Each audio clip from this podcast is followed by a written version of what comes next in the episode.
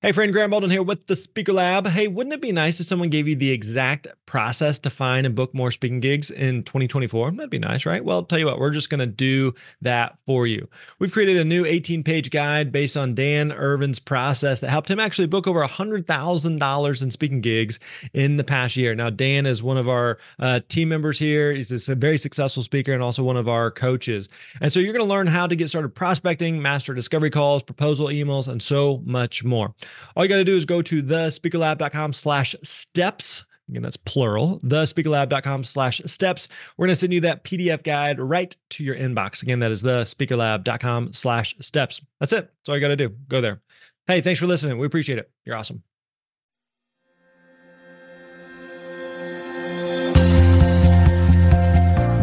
Hey, what's up, my friends? Grant Baldwin here. Welcome back to the Speaker Lab podcast. Really do appreciate you being here. Glad you are joining us. Hey, if you haven't already, you definitely want to stop by and check out myspeakingagent.com. Myspeakingagent.com. Now, this is a free software tool that we have told you about recently. It's a brand new tool that we just introduced that helps you to identify, find, and contact potential gigs. It's totally free. It's an online software tool. Make sure you check that out. Again, it's over at myspeakingagent.com com. Now today we're going to be talking with my buddy Vinh Giang. Vinh is a uh, he's, he's, a magician that has really transitioned into speaking and has done just killing it, just killing it. He's got a great Australian accent and then moved uh, over to the U.S. here recently and uh, just has some great insights and wisdom to share. We talk about the insane amount of behind the scenes work that Vinh has done just to get to the level that he's at. Oftentimes I think we see speakers who are successful that we admire, that we respect, and we think that that just happened, that they are some type of flash flash in the pan or overnight success. And that is certainly not the case with Vinh. So he shares a little of his behind the scenes work to, to of how he's got to the point where he's at. We talk about the TEDx talk that he gave that really changed the trajectory of his career, how he used that, how he he leveraged that into additional bookings. We talk about how he uses magic in his presentations without it being without him being labeled as a magician and why that's important. We also talk about why he places so much emphasis on his demo video. So a lot of great insights that he shares here. I think you're going to get a lot from this interview and from this conversation. Now, I will give you a little quick heads up. There is a little bit of swearing in this episode, so if you uh, have little ones around, you might pop in the headphones, all right? Just just in case there, all right? So just a little uh, word of warning to you. All right, let's get right into it. Here's my conversation with magician and speaker Vinh Giang. Enjoy.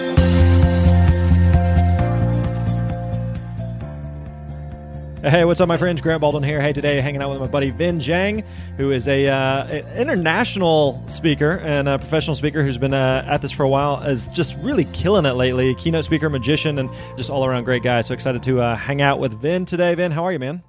Thanks, Grant. I was definitely spending a lot of time not killing it previously, which led to me killing it gradually. But it was a damn long process of not killing it. I tell you, I think uh, I think oftentimes whenever we look at not just like speakers, but just entrepreneurs in general, we look at them and say, "Ah, they're doing amazing," or they've got it all figured out. And the, I think that the correct me if I'm wrong, but the reality is we're all just making it up as we go. we're all doing our best not to look yes, stupid that day. I love that you subscribe to that philosophy. Yeah. It's just so true. It's just none so of us true. really know what we're doing. No one, no one does yeah so I, I just love that because it's the truth and people who make it seem like they know exactly what's happening not telling the truth right right all right, yeah. so let's. Uh, I'm interested to hear the snapshot of you. So you, you actually just relocated to the the U.S. You're from Australia. yeah. Got that sexy accent there. So the all speakers crave and desire. So talk to us about how did your career get started in Australia, and then uh, we'll kind of talk through the, the transition to the states here. By the way, the accent's not even real. I just put it on. Well, I started my speaking career in Australia and it was something I've, I wanted to do for a while. But being a magician and getting into speaking actually worked against me like crazy because people just thought, oh, you're a magician. It's cheesy. We don't want you. But fighting through that and believing in that, you know, when we speak on stage, it should also be entertaining, not just educational. Finally, it got through. So it took me about three years to build my career in Australia. And then I did a TED talk and I sent that TED talk to literally every single bureau I could in the US and say, look at me, there's a TED talk. But it was a TEDx talk, so I should clarify it was TEDx. Yeah. And as a result, no one replied. And I just kept bugging all the bureaus until one person watched it and went, holy crap, I think you're onto something here, mate. And reached out to me and said, hey, would you like to come to the US for one gig? And then I did one gig and everything stemmed from that gig. Wow. That's crazy. All right, I want to hear about that gig. Before we get there, what were you doing? Uh, because leading up even to the TEDx talk, you had been doing some speaking and trying to build your career, build your brand, build your reputation and name there. Yeah. Uh, what kind of events were you speaking at? What were you speaking on? a lot of bad topics, a lot of crap topics that added no value to anybody. I remember my first talk for a building association. They came up to me, the CEO came up to me and said, Mate, have you done this before? And I was like, Oh, yeah, maybe three times. And he was just really upset with my performance and felt like I added no value. So, to, to, give you context, I spoke to a ton of schools, I spoke to a ton of associations, and I did so many of these for free. Like it was crazy how many I did for free. And it, it all came off the back of one of my mentors who told me, you know, a pianist is not going to play in front of an audience until he or she has had 10,000 hours of practice. Mm-hmm. You know, or you know the whole Malcolm Gladwell thing, right. and so, so he said to me, Vinh, how much time have you spent practicing with your instrument, your voice, and your body is an instrument as well? So then, instead of doing a, continually doing lots of free gigs, I actually doubled down on going to a singing teacher and and doing theater, and I actually did that for two years before I like actively pursued my speaking career. And, and seriously, Grant, that has been my greatest competitive advantage right now. Why is that? Well, because I feel that I now have an element of performance when I speak. I don't go on stage just to speak. I go on stage and I perform. Yeah, and, and, and to me, I feel that's my competitive edge, you know, in the speaking market do you think that that came from the that musical training or does that come from like yeah. the because uh, the magician background also i would assume there's a lot more of a performance element than what people would commonly think of in the speaking world yeah definitely but but the thing is what led me to doing singing training and also like vocal training in general and and theater was magic because there's one great line in the world of magic where robert houdin or houdin says that a magician is an actor playing the part of a magician which gives us insight to if you want to be a great magician, you've got to be a great actor. And a great actor must have great, great vocal variety and also be able to control their instrument, which is their body. Let me just say one thing that like blew my freaking mind. My teacher did, my, my singing teacher did. She I sat down, she played a song, and she turns around after three minutes of her playing this one damn song, and she goes, How do you feel? And I go, Well, a little bit awkward, but I feel sad. And then she played another song, and then she goes, How do you feel? And I go, Inspired. And then she kept doing this and she ran me through all these different emotions. And then she turns around after a good 20 minutes and she goes, Every song I played had no words, yet you knew exactly how to feel. Hmm. I want you to understand, Vinh, that there's, there's another language that we have to learn how to speak, and it's through music. And when you speak, you're speaking out a piece of music. And right now, you only understand the music of one emotion. So she taught me like and she would be playing music and she goes i want you to speak to this song and harmonize with it. And it was so weird. It was so weird. I felt like i was wasting money and i was being an idiot but i'd paid her a lot of money too. But then it just she helped me understand how to create different performances by being able to harmonize my voice. And I know this sounds crazy, but it genuinely, I feel like this gives me a really competitive advantage. Did you recognize that as a possibility going into that and saying, okay, I'm gonna I'm gonna take some of this vocal training, some of this singing training because I'm interested in singing, or I recognize no. where I want to get to in the speaking no. business, and this is going to become a competitive advantage for me? Yeah, well, because I, I went into it intentionally. I did not do acting. I did not do theater or singing to become an actor or a singer. I did it with the primary purpose of just ensuring that when I go on stage, that like because I, I'm used to living in the world of magic where we create astonishment. And like, and please, I don't mean that in, in any arrogant way. It's just that in magic, like, there's nothing worse than shit magic. There just isn't right? So so when we perform magic, we're used to people going, "Oh my god, that was so good." Right. And I always want the same kind of reaction in everything that I do. Steve Martin, be so good they can't ignore you, right? right. Like that is just that is my freaking Bible in one sentence. Right.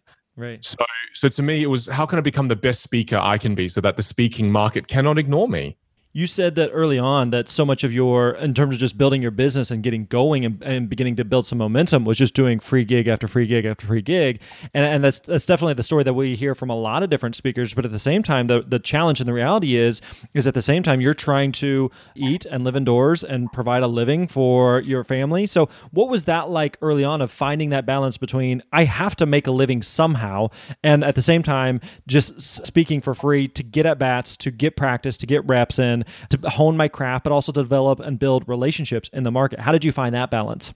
It was really difficult, but I will say that what did help is that, you know, at the time I did have an online business as well, teaching magic tricks. And, you know, I was getting my monthly check from YouTube, which though not a lot, but still did help a couple of grand. And I also still was able to, to sell subscriptions to my online business. So I did have that as an income. It made it a lot easier, but I, I can't imagine how difficult it would have been if I didn't have anything. So, and, and again, I only jumped into the world of speaking because I just realized that I didn't even know this was an industry grant. Right. I thought speakers get a bottle of wine. Right, right. Right. Yeah, I didn't know we get paid this much. Right. It's kind of ridiculous. Yeah. It's totally ridiculous. So even though you're doing free gig after free gig after free gig, and and ultimately, I mean, it sounds like you're hoping that it turns into something. You're hoping that a door opens. Are there times though where you're doing all those free gigs where you're feeling discouraged, you're wondering if it's worth it, you're second guessing, you're doubting yourself? What talk us Yeah. through what that was like? For sure. But all that doubt and all that second guessing had context because who gets paid? Like to me, my first goal was I just wanted to be paid like 500 bucks an hour. Sure. You know, like, but then the ultimate goal is I knew speakers were being paid 10, 15, 20, 30, 40, 50,000 dollars a talk. So I, I thought to myself, if I genuinely wanted to achieve something that bloody extraordinary, then the road there is going to be just as bloody extraordinarily difficult. So I always had that context, which stopped me from falling into that hopelessness mindset. Because it always made me realize that if like if you want to be paid that much and achieve something that great, it's gonna suck for a long time then. Like the road there is gonna suck freaking ass. Like it's gonna be crap. So to me, it's just a matter of just having context and not losing that context and thinking that this journey is going to be easy. So I think being able to keep that at the forefront of my mind about how terrible this journey was going to be kept me resilient. It kept me really resilient. how are you self-aware enough to realize that you could do this. And i think this is a challenge for a lot of speakers is you know you do a couple talks and you get some good feedback you get some good reaction. Some of them go well some of them don't go well. But to recognize that you have the drive and ultimately the skill set to become a 20 30 40 50000 dollar speaker but you just recognize it's, it's going to take a lot of work. And the, the reality is is most speakers won't get to that level. So how do you balance the drive to get to that point but at the same time being self-aware enough to realize that you may or may not have what it takes Yeah, look, and I'd, I'd have to say that my awareness did not come from me, but my awareness came from me reading a book called Mindset by Carol Dweck, which is a fantastic book. And, and one of the things that she wrote in the book was that people often don't give themselves enough credit for how much they can actually achieve and how they can pick up a new skill and become really masterful at it. And I really, I just bought it. Like I just bought that kind of philosophy, whether it's right or wrong or works for lots of people or not many people. For me, when I read that, I really connected to it in that I realized that if I wanted to get good at something, why doubt myself? Mm-hmm. Like I go to the casino and I gamble on freaking odds that are stupid. I buy a lottery ticket that are on odds that are just stupid. So I'm willing to bet on stupid odds, but I'm not willing to bet on myself. So that, that, that kind of mindset kicked in at the time. I just said, you know what, stuff it. I'm just going to believe I can. Because all this doubting back and forth is killing me. Like, and I did do it. I doubted back. I doubted about being doing this speaking thing for ages, Grant. Like, I knew about this and wanted to do it since I was in my early 20s, but oh, I can't do it in my early 20s. I'm, I'm in my early 20s. Yeah. No one's going to want to listen to a kid in his early 20s. Right. So, so to me, and, and it's not only in speaking, I doubted myself in so many areas of my life. And I just think I just got to a threshold where I was just pissed off. I was just like, you know what? I don't want to, I don't want to doubt myself anymore. And I'm just going to do it. But I'm going to do it being fully aware that I need to be patient and build mastery. It's not about just believing that you can and then you can. No, no, no. Your beliefs dictate your actions. So those actions that are dictated should be dictated towards hard work and building mastery and, and mastering your craft. So the book mindset, the key thing that it taught me was that whatever it is you want to do, you can. It just takes work. And I loved it because at that time in my life, there was so much confusion and that just simplified everything. So at that point, you're doing all these free gigs. You're starting to feel like, okay, you might have you might have something here. There might be something there that you can build on. You mentioned that you did the TEDx talk and that that led to connecting with some bureaus. And I want to get to that story because it sounds like that's extremely pivotal. But what were you doing in those three years, even just to get those three gigs? Because it sounds like there's no bureau involved. It's just you, uh, Yeah, more or less knocking on myself. doors. How are you getting gigs in the beginning? Well, look, I let let's break it down a little bit because I got a lot of my own work during the beginning, but then I, I gradually did go with the bureau in Australia as well.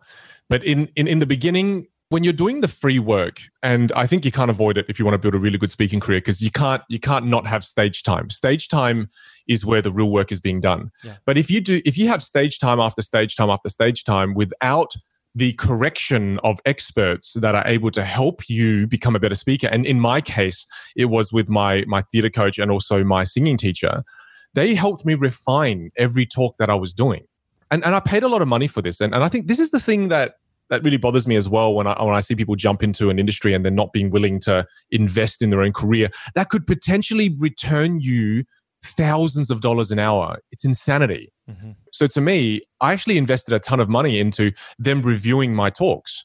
So during the period of free speeches, I just want to add there to clarify that I was improving every single time I was speaking. Because, for example, my, my, my singing teacher would listen to it and she goes, Look, I'm listening to you speak. And when you're sharing this story, Vinh, I don't hear emotion. There's no emotion. And there's no bloody pauses, mate. The tempo is off. And it was so fascinating because sitting through that with her and my theater coach as well, talking to me about structure of my talks and structure of my content, every free talk I did was me evolving my talk dramatically. So in, in total, I probably did about 30 free talks, but after 30 free talks, I now had about a three or four thousand dollar keynote. Right. And that's when the bureaus picked me up because I worked on the keynotes until it got good. And then I went to the bureaus instead of going to the bureaus with a talk that is like my crap talk. Right, right. I went to them with something that was, you know, it was fairly polished, still kind of crappy, but pretty damn polished. Right. And, and, you made a great point there that there's nothing that competes with true stage time. And, and the reality is, is anytime a speaker's working on a talk, a joke, a story, a punchline, whatever, yeah. it's really just kind yeah. of an it's an educated guess until you get in front of an audience and you see, okay, this worked, that didn't work, this resonated, this that clicked, that didn't click, and how do I transition from this story into this next point or bit or whatever it may be, and you just don't know that until you get in front of a live audience. And you know what's worse, Grant? You, you, work for one audience, and then the next one you do, you're like, wait, it didn't work again. What the hell? right. What's so the frick? True. So and true. then you do it again, and it works. So again, having a larger sample size is what helps you make sense of those anomaly situations, like you know those little anomalies that occur. So, so to me, it's you got to you got to put in time, and on top of that time, like Grant, I set up a stage in my backyard, bought my own PA system, and was delivering talks in my backyard to the point where it pissed off my wife. Like people don't understand how badly I wanted this. I, I think that's something else to consider. Is I wanted this really bad, Grant. I mean, there's no better career in the world.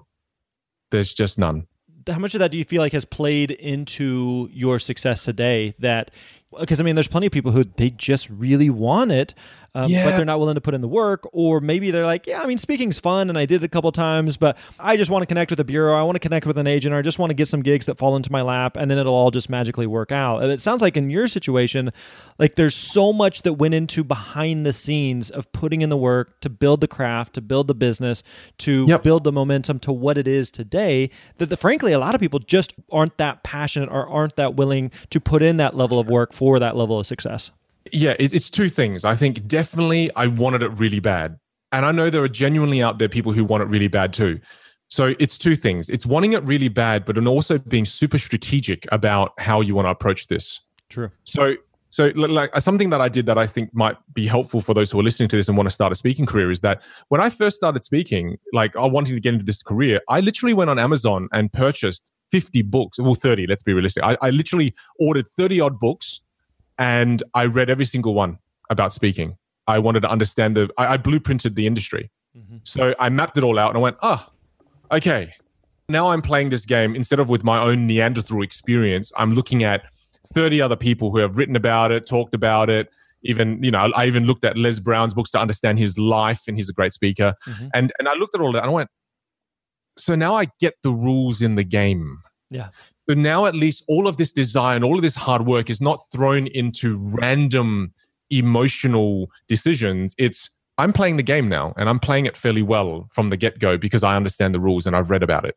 I think that's that's where a lot of speakers go wrong. They just think, I just want to be a speaker. And right, then right. well let's do it. Let's so how do we do it? Bureaus. Yeah, I'll get listed on the site. Right. Right. There's so much more to it.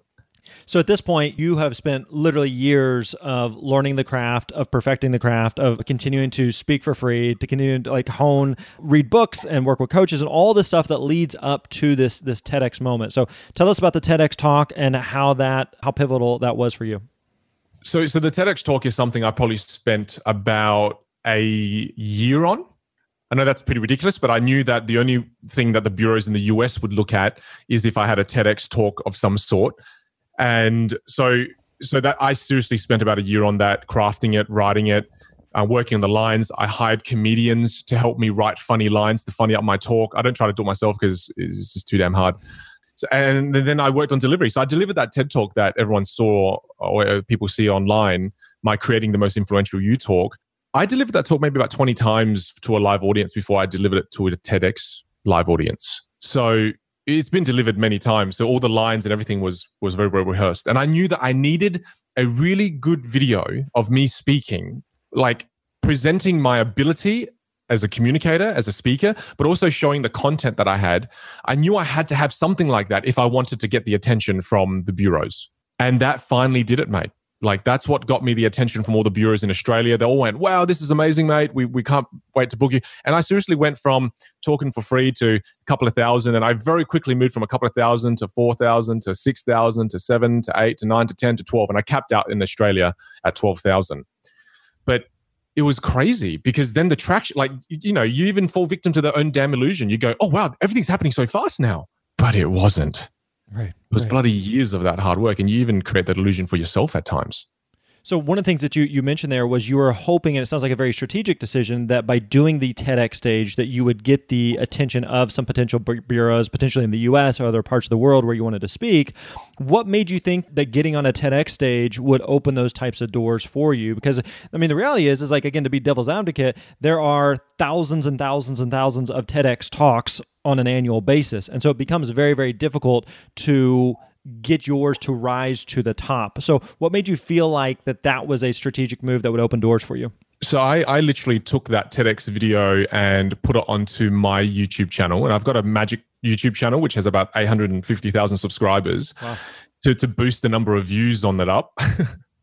so that when I did send it to the bureaus, again being strategic, that they'll be like, "Oh, this view's got like about hundred thousand views. Pretty cool. Let's check it out." So it's not a TEDx YouTube video that has, you know, 20 views because you're right. No one's going to watch that because the views of your video, they validate you. So to me, that's what I did. And I even, you know, tried my best to put myself in the best position in that sense. So that's how I kind of strategically did it. So from there, you do the TEDx talk, you've got the video, you've got some views that you've seeded it with, and then how are you getting in front of a bureau? And I think this is I'm also curious like why you were so set on getting it in front of a bureau because I think this is the this the reality for a lot of speakers is is like we've kind of alluded to is that they just think, well, if I just get in with a bureau, then I'm set. And the reality is is like there are speakers who certainly work with bureaus, but there's also a lot of speakers, the majority of them, who never get in with a bureau. So, what made you feel like that was the ticket for you to break into speaking even further? Well, because just my, my general understanding of how bureaus work, they have a client list. And if I become an incredibly great product for them, they'd want to expose me to their list of clients. So to me, every bureau has a list of clients that love them and trust them. Mm-hmm. So if I can become the best speaker, if I can become, well, not the best, just the best I can be, but also at the same time, I can become a great product that they want to sell, then that's great. But but if I join them and I'm say for example average and I'm not I'm not pushing myself to the edge of my capabilities, then then I'm just being added to a list of six thousand other speakers. But if I can make myself stand out enough, again being strategic, and, and it's why I had to have that magician side of me because I needed something different. Otherwise, I, I, felt like I was just jumping into an ocean of just many other people who looked too similar to me. Right. It's why I literally, before I came to the US, I even dyed my hair white blonde because I fully understand now the importance of standing out. I get it now. And I knew they had a list of clients. And, and this is the other thing you've got to think about as well. Being on a bureau's website does nothing. Like it does something, but it doesn't do a lot. What you have to do is you have to give the bureaus the right tools so that they are able to sell you. And Grant, I think you know, being in the group together that we're in with, with the other speakers, that that mate, I go all in on video. Yeah. Like my promo that I sent the bureaus in the US after they were willing to have a conversation with me, I spent 80 grand easily on the video. Yeah. And people go, that's ridiculous. I'm like, yeah, but this is also a ridiculous career path, which requires ridiculousness. Right, right, right, right. Yeah. And I give the bureaus a new video promo every single year. So you do that TEDx talk, you send it to a bunch of bureaus, you're not hearing anything. You finally have one that throws you a bone and invites you to do a gig in the US. How did that one gig change everything for you? I had the gig in Los Angeles in 2015. I flew an entire video production crew of four to Los Angeles with me from Australia, and this is why it cost so much money. And I filmed that entire event. And like again, and again, mate, I worked my freaking ass off for that event. I remember training and I, I hired a bloody theater in Australia for two weeks straight to rehearse for this. Yeah. And I came there, I did it. It went bloody great. Agents were standing in the back of the room, 2,000 people, standing ovation right at the end. The keynote went freaking amazing, but it wasn't without bleeding for. And right at the end, the agents were like, holy, this is freaking amazing. Yeah. And then I had it filmed, I had their reactions, I had everything. And then from there now, mate, they were all willing to meet me now. Right. But the, even then, one one thing bureaus will say to you after you meet them, great, send me your stuff. And if you don't have great stuff now, meaning video content, marketing material to send them, you'll suffer for it because that whole opportunity, all that hard work to get up to that point has been wasted. You know, it sounds like that the thing that has really differentiated you is, I mean, sure you've got the hair and sure you've got the the magic side of it, and, and I want to I want to actually talk about the magic side of it, but the thing that has really differentiated you as a speaker and your ultimately your best marketing asset has been that you show up and you crush it. And I think that's so true for any type of product. I mean, think about the, the restaurants that we enjoy, the experiences that we recommend, the the places that we go to, the concerts that we're like, you you tell anybody and everybody within earshot of this thing was so amazing, and ultimately that becomes your marketing. And so it sounds like for you, that's been very strategic. That spending so many hundreds, thousands of hours practicing, preparing behind the scenes for your yeah. presentations that you are so good on stage, and you just know that if you show up and kill it, like you mentioned before, the Steve Martin Martin quote that be so good that they can't ignore you, that ultimately that's what's been such a huge driver for your business over the years. Yeah, absolutely, mate. And, and I, I tell you what, every month I still send one video to my theater coach in Australia, and I still send one video to my magician coach from the UK, and they still crush me they still crush like to them like you know uh, the an average audience member who doesn't know much about speaking might go wow vinh you're amazing. But my teachers still say i'm i'm they go yeah vinh you're all right mate. You're, you're doing okay. But you keep you a humble. lot of areas you can well it's not just keeping me humble but they, they genuinely point out real things that i can improve on. And i love that. I love that. Because you're right. The video and the marketing material is the spear the tip of the spear that gets you in. And then it is your actual ability that is what's going to help you build a multi-million dollar speaking business. Right. Right. Because if you've got a great video, you're right, and you get the event and then you go and you don't crush it, then you won't crush your speaking career. Right. It all comes back down to your mastery of your craft how do you not get complacent and comfortable though? Because you're extremely good at what you do, and it'd be very easy to argue that you are good enough. So, how do you, as someone who's going, yeah, but there's still just a little bit more that I can improve on? Because I think that's a place for it's really easy for speakers to get to that point. This story has always yeah. worked. This trick has always worked. this punchline gets a, kills every time, and it's just really easy just to settle into that and just know that you know what, I'm bored and I'm on autopilot, but I'm still killing it. So, how do you make sure that you don't get to that point? Just spend some time with speakers who are better than you. like a good friend that I've been able to make acquaintance with is Mel Robbins, and mm-hmm. and I freaking love her. And when I see what she does, and when I see how she she like one of my my mentors, my theater coach, he always says this line where he says, "Then the audience is an instrument, and you must learn how to play that instrument."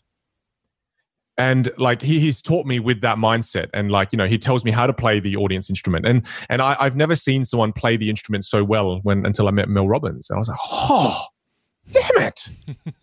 She's damn it.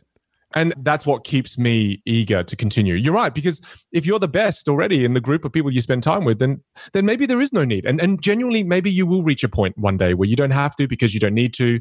Maybe you don't want to. But right now when i'm spending time with the key speakers that i get to spend time with yeah, I, I, go home and I'm like, okay, I need to up my game. I need to, I'm, you know, it's, it's a healthy competition. It's a healthy yeah. competition. Very much so. I want to come back and talk about the magician element. You mentioned that initially you were kind of positioned as a magician and we're just having a very difficult time getting people to take you seriously, to get traction. Uh, I know personally we've worked with a lot of speakers who are either, you know, magician or juggler or hypnotist or comedian yeah. or some entertainment act. And we mm-hmm. just talk about the difference between positioning yourself as a magician who happens to speak versus a speaker who happens to do magic. So, can you talk about the, the difference between, and it seems like a subtle difference, you know, and it doesn't seem like Oh, that big a deal. But in reality, it makes a huge, huge difference in perception and how people would would perceive you in the marketplace. So I'm curious how what your journey has been with that, and how being a magician, yes, it's a differentiating factor, but how you've used that at- at- while balancing not hurting you or affecting you negatively. I think that's what people from the outside don't see is that being a magician actually hurt me a ton during the beginning when I wanted to get into the water speaking. But now, now that I've been able to do magic and speaking, a lot of people do look at that and go, "Oh, wow, it's- it's your strong point of difference."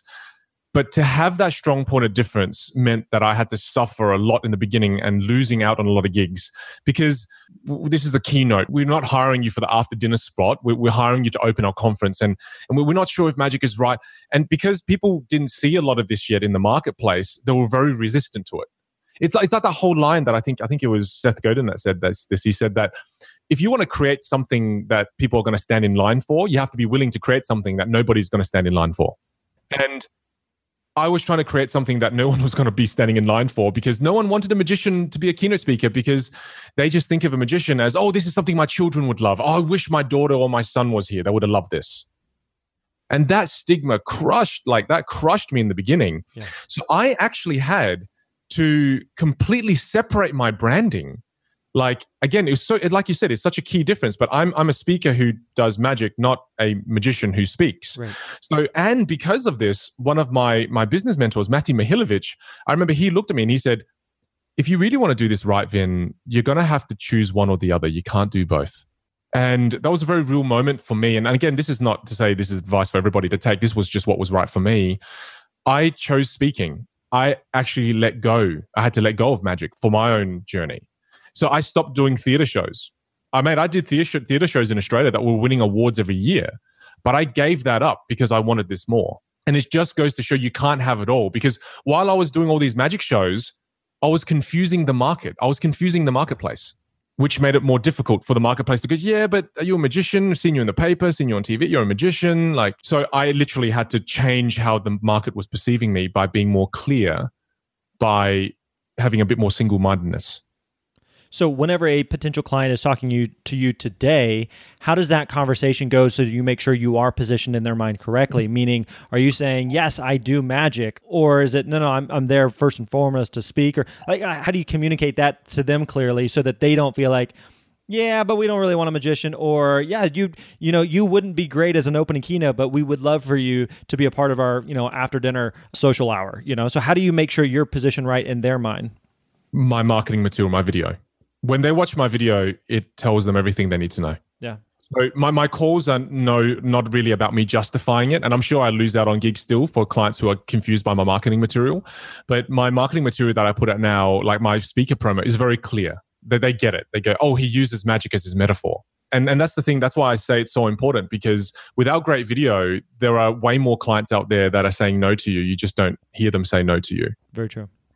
So, so to me, by having that video out there, my calls, like if it's a referral, then generally it's a very strong referral. I get it. Like uh, my briefing call this morning was five minutes. They just go, Vinh, saw you at this per place. You know what you're doing, mate. Thanks. I was like, that's best briefing call in the world. And then when there are clients that I win the deal calls, it like my video promo didn't do a good enough job and I don't know how to optimize it anymore because I've already optimized the crap out of it. So like they just want me to further clarify that it's not a magic show. I have a lot of lines now that I say, like one key line that I say that I go, look, I believe education has to be fun for adults. We still we still have to make the medicine taste good for adults. Yeah. Yeah. And I do three things on stage. And this is what really helps clarify it. I go, look, I'm definitely going to educate, but I also inspire and I entertain. And when you do these three things together, totally stole that from Steve Jobs, by the way. But when you do these three things together, that's what creates an experience that will stick with the audience. Very if I go up there and I just educate and I can, it's boring.